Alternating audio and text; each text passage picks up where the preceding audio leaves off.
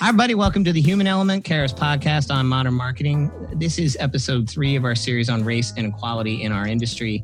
Today, I'm so excited to be joined by Nandi Welch, head of new business or head of business strategy at Rupture Studio. I just gave you a new title there, new business. Uh, Was it a promotion? Yeah. Well, I don't know. New business is rough. I don't know if you want that. Uh, and Ed Cotton, creative strategist and consultant, and former chief strategy officer at BSSP. Thanks for joining us. Thank you. So we are going to jump into this discussion we launched two weeks ago around race and equality in our industry. And what I'd like to do today, we're going to set a baseline early, but then I want us to talk about how we make progress and, and what we think the best ways for the industry to finally, you know, make the progress that that has frankly eluded us across the industry to this point. Before we do that, however, I would love to just get a little bit of background on your current role and sort of how you came into that role. It's always great to hear people's stories. If I could get a little bit of that, Nandi, do you mind starting? No, not at all. You know, I think I came into my role, I think it's safe to say, through marriage. I had a long-standing career on the client side in marketing, brand management, specifically within the beauty industry for about 13 years. Maybe somewhere around the halfway mark, I met my now husband, and I realized that our pillow talk somehow turned into a really long recruitment session where he very slowly, you know, introduced the seed of the idea of addressing business problems, but doing it kind of as an outsider. Mm. And for some of the reasons that I think we'll probably talk about today as the years went on, and I kind of hit that frustration and isolation that I think a lot of Black professionals experienced working for a brand. I indeed saw that it would be easier to be more productive and be more effective as an outsider where people mm. pay me to be honest. So that's what I do now, working for Rupture Studio as head of business strategy. I think that's a, a very compelling and interesting story. I had you called me a while ago, I could have cautioned you against the perils of, of being recruited into the agency side. But now that you're among us, welcome. Thank you. Ed, just a little bit from your perspective on, you know, how you sort of moved through the industry. I started my career at McCann Erickson, big agency working in London and across Europe. Got recruited to go to their Seattle office and then went to a small shop called BSSP, which was about 25 people at the time. When I joined, over time we grew it to about 200. Adweek's small agency of the decade. Worked on a diverse portfolio of clients from Apple to Converse, Nike, and a decade working on the MINI brand. And a year and a half ago, I left, set up my own thing, working with a range of different clients, some clients directly, and a number of different agencies, helping on all kinds of things from training to pitching. Well, welcome both of you. Thanks so much. We were keen after two episodes of sort of an internal discussion around these issues to get some external voices. So we really appreciate you joining us to do that. I guess, Nandi, I'd like to start with you. Mm-hmm. What have the past few weeks been like professionally? Well, professionally, good. So we're starting with the the bright side. Professionally, you know, Chuck had this joke that I think is so spot on, where he said, "Oh, you know, this must be what it feels like to have blonde hair and blue eyes," because all of a sudden it feels like we have everybody's attention everybody's interested you know it's just a whole different level of interest and and care that is there even though the work that we do has not changed over the the past few weeks. It's the exact same services that we were offering before but all of a sudden people want to know more. So professionally in that aspect like you said in the beginning new business is tough getting our foot in the door to have those first conversations has been a lot easier. But I will add that even as we're, you know, our phones are ringing off the hook, we do see it takes quite a bit of work to understand whether or not we're just talking to an isolated, sympathetic ear within an organization, or is there really a dedication to work to make things different?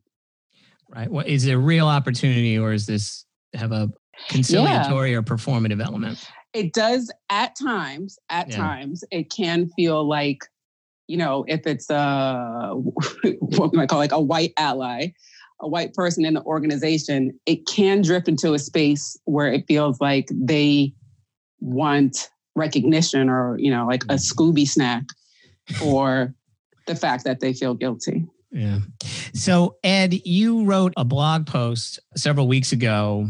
I would say, you know, very early on, comparatively speaking, sort of sharing your perspective on this moment. Would you mind sort of giving a little bit on what the intent and observation of that blog post was? It's really Nandi's husband, Chuck. It's a friend of mine. We worked together for a number of years. You know, we had some conversations, and I felt that I needed to put something out there. I could kind of feel that something was happening, and I just wanted to be a voice out there. I'm a strategist, and I believe that curiosity, empathy, and understanding are key. If you don't get the world and you're not empathetic with the world as a strategist, I'm not sure you're going to be very successful. I also live in Brooklyn. I'm sort of around the protest movement here. And as a part time photographer, I've been covering it. So I've been pretty up close and personal to the events of the last few weeks. There's a number of factors that have forced my hand and made me more conscious of the situation and made me more determined to do something about it and also learn. One, one thing, it's it's not about the question, it's just a, a, a personal thing. I have the kind of name where I realize I need to tell people what it is about 10 times before it sinks in. And I, I think I've only personally told you my name once or twice, but it's Nandi kind of like usually when I tell people it's like Gandhi that helps, unless they're one of those people that says Gandhi.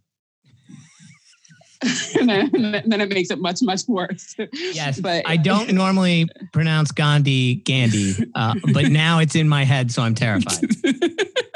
I ruined it. I need I need a new mnemonic device, but yeah, it's Nandi. um, so eh, let's let's cover this briefly and then try to sort of advance forward. Look, it doesn't take much to look at the industry, and by industry I include, you know, advertising, media. Many, many client organizations have failed to expand Black representation, especially at leadership roles. I guess my question is, what have been the barriers that have prevented that from happening? Well, it's I feel as though part of the answer is in the question. I think lots of organizations have expressed some kind of intent to increase diversity as as it relates to having more more black people, but they don't do it in leadership positions. And that's why it doesn't really stick. We see time and time again that there are oodles of programs to bring black folks in at entry level positions and we don't tend to stay that long because yeah. it is very awkward mm. in that you know you, you just are the recipient of both in what you get and what you don't get that you are the recipient of lots of insensitivities what we call micro aggressions people doing things to you that they just would not do to one another and then there's also the absence of you know somebody kind of selecting you as that junior person who they're going to mold and make sure you know is developed appropriately. So you're receiving a lot of negative you know you're constantly uncomfortable constantly having to give yourself pep talks to get through the day and you're not really seeing that light at the end of the tunnel and that you don't see anybody like you at the top and nobody is waking up making it their business to make sure that things go differently for you. So you leave, and then the company starts over with a new junior associate. I think that's such a good analysis of what I personally have seen many, many times in my career. Ed, do you do you have any additional thoughts you want to add to the sort of barriers on what has kept us in this position as an industry? I think it's pretty simple. Token gestures that mm. are kind of set up to create fake accountability. So people can sort of look at numbers and point to things that they're doing in initiatives and tick boxes. And those boxes have been fairly standard, but there are no penalties on lack of progress. No one at the top takes a hit because they aren't hitting the numbers and they aren't showing signs of progress. So there's a lack of accountability.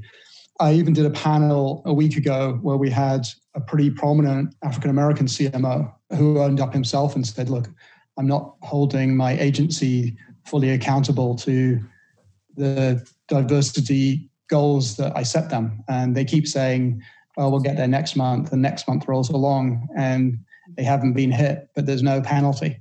It's funny. I've I've heard over the past you know 72 to 48 hours talk of you know are we at a point where a client is going to have to leave an agency over this issue? And i suspect that that might be the case. I mean our, our industry tends to be rightfully so extremely sensitive to client perspectives and client movements and maybe that's something that that is necessary at this point.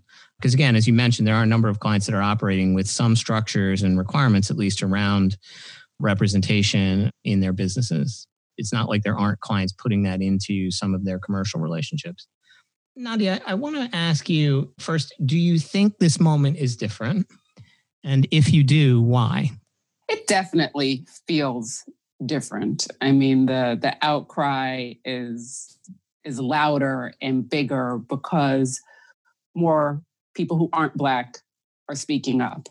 Within the black community, no, it doesn't really feel different because this has been a constant, constant topic.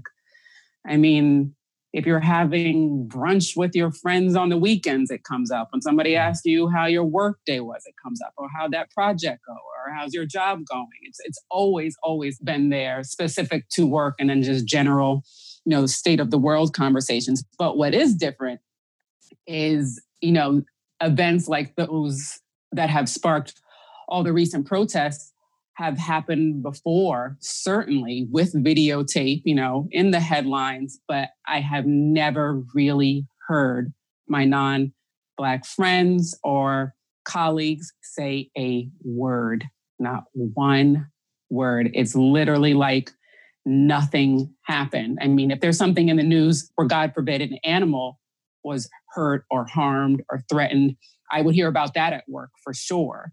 But a black man or a black woman killed in the streets, nothing. So people are definitely reaching out with care and concern. So that feels different. But I think in, in order to keep that difference going, I think those people, those immediate white allies, have to now convince the next rung because there's still a bunch of people who don't care. Ed, anything from your perspective you'd add to that in terms of you know, do you think this moment is different? And, and if you do, why? I think you have to look at each action that's being taken as a sign of progress. The New York police reforms that have been put in, announced on Friday, are, I think, a significant move. Maybe not enough in some people's eyes. There's 15 mayors across the country that have signed up to Obama's 2021 plan for policing. Pepsi CEO, I think, made a very clear statement about their intention, which does include looking very closely at agencies in terms of how, how they're performing and what the teams comprise of. But the statements about accelerating careers of Black professionals and actually setting goals for management positions by 2030, I think, is probably one of the boldest statements I've seen so far. So, yes, it is a moment, an important one, and we are seeing signs of progress. Whether those can be maintained to actually translate into a movement remains to be seen.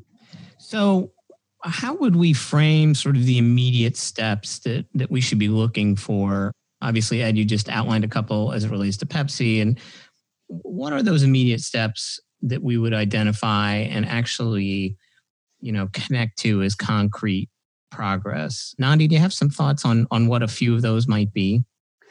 Uh, I wholeheartedly agree with what Ed touched on before about accountability and consequences when when goals aren't met. And I also think there needs to be an elevation of the issue in that the chief diversity officer or the chief DNI, DNE, whatever it's called at the organization, should report directly to the CEO Mm. I don't really know how an organization keeps this as a priority if that role either doesn't exist or is buried underneath layers where you have to get through somebody who has a larger responsibility like head of HR or head of communications in order to really get it on the leader's dashboard. Yeah, I, I think that's right. Maybe it goes without saying, but that person needs to be a black person. I mean, in a lot of organizations, this ultimately, this topic ultimately goes through a white man or a white woman who's then trying to work it into an agenda that, you know, covers their entire role and responsibilities in order for it to come up. That just doesn't seem realistic. I think we need Black people in leadership roles the head of diversity needs to report directly to the CEO, and there needs to be measurable accountability with consequences. I, I couldn't agree more. I would be interested to see if anyone is bold enough and brave enough to hire a black executive from another business into the advertising business mm. as in a leadership role. There's a, big excuse in agencies just they can't find black talent. And I talked to an agency last week and I was really impressed. They spent two years teaching at a black college, the African American population in the area of country they're in isn't that large, but they spent two years teaching. And eventually they found through that, I mean, they built relationships and they brought in a couple of recruits. But that's hard work on the ground. And I'm not sure everyone's prepared to do that. And that may be part of the problem. The idea of expanding beyond the industry, I think, is a really interesting point. I mean, I think to be successful, particularly in executive level here in the interim, that's going to have to happen. I mean, I don't necessarily know that the industry itself has enough candidates to to make the move that's required without doing that. I think that's really important. That type of move seems like it's completely in keeping with the promise that agencies and consultancies are making and that you're supposed to be creative problem solvers. I don't know how you can espouse to do that for a client if you are only willing to take you know the the easiest road to solve your own problems it's like do it i mean that that's what you do right like you yeah. creatively take another way to solve an issue Nandi, I think it connects to something that's been happening in marketing for a long time as a discipline, mm-hmm. and that is marketing has to become a much more horizontally connected enterprise in organizations that impacts the real business operation of those organizations. And so for me, it's in keeping with the expansion of marketing from sort of this island, you know, marketing communications island that sits off in the corner to something that's a much more horizontally connected thing across a particular business. Those kinds of moves reflect that level of importance to the mm. discipline mm. itself, in my opinion. Having worked in, in marketing at a few different organizations, including several stints at L'Oreal and, and Revlon, organizations big and small. And I can say marketing or brand management in general is, I think, a lot more focused on numbers than people think. When you say marketing, people you know people not in the industry tend to think it's mm-hmm. you know it's a sexy role and it's all about you know people and photo shoots and I think they get it confused with PR. But as a marketer, we spent all day long in Excel. And there's so much to do there with the numbers and ensuring that your business is running that it really does not leave a lot of time for curiosity, even about the audiences that you serve. So the idea, even of delving into that and your organization mirroring the audience that you're serving I mean, that just feels like pure luxury. It's really a lot of work getting involved in crises around supply chain and cross functional issues. And I think part of that issue is that marketing teams are way too slim. They are so understaffed. I think of organizations who are willing to invest more in their marketing teams and that left room for people to be more curious and do real work to get to know their audience there would have to be a correlation with how you mirror that audience inside. Yeah, more connected to the audience itself. Yeah, going back yeah. to your point. Mm-hmm. Yeah, that's a great point. I think that's that's something that you know has has been a struggle. It's funny. I've, I've worked in client organizations myself, and one of the things mm-hmm. you know when I do these talks to to younger folks, both client side and agency side, you know what I try to tell them is, you know, if they're agency folks, you know, the percentage of time that your client is actually spending on agency oriented stuff in a day is about you know 15 12 or 15 percent. So yeah. you know don't arrive thinking they've been thinking about you all day because they haven't. Not at all. That's why they want to hear what you came up with. That's right. That's why they need to hear what you come up with. So you know nadia uh, when we did our pre-call i thought you said something that was i think spot on. And it was this idea that you know you worry a little bit about the uniqueness of this moment i.e., the pandemic making us all stay at home and sort of consider a bunch of things maybe in ways that we haven't, and yeah. so few sort of distractions in the world, be it sports or or what have you, that that has given this issue in the past three weeks space to really gain awareness in a way that's different. You know, again, videotape you know horrors of, of these kinds of events such as the the murder of george floyd this is not a, a new phenomenon. And so it's really been the breathing space that has allowed this to come to the fore. And you were expressing some concern around what happens as that attention shifts. Uh, how do we maintain this momentum?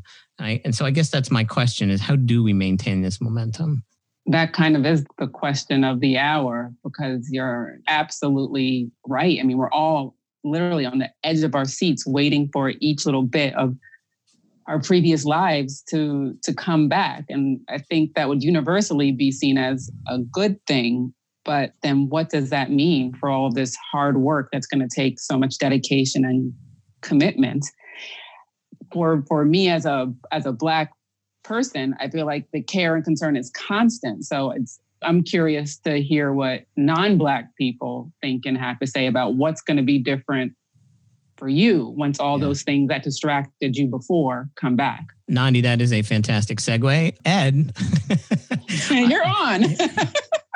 you know, when you have discussions with clients, what are the things you're thinking about in terms of trying to maintain the focus of the moment? A lot of the people I'm speaking to this is front and center of what they're thinking about. And mm. it is a lot of white people in agencies.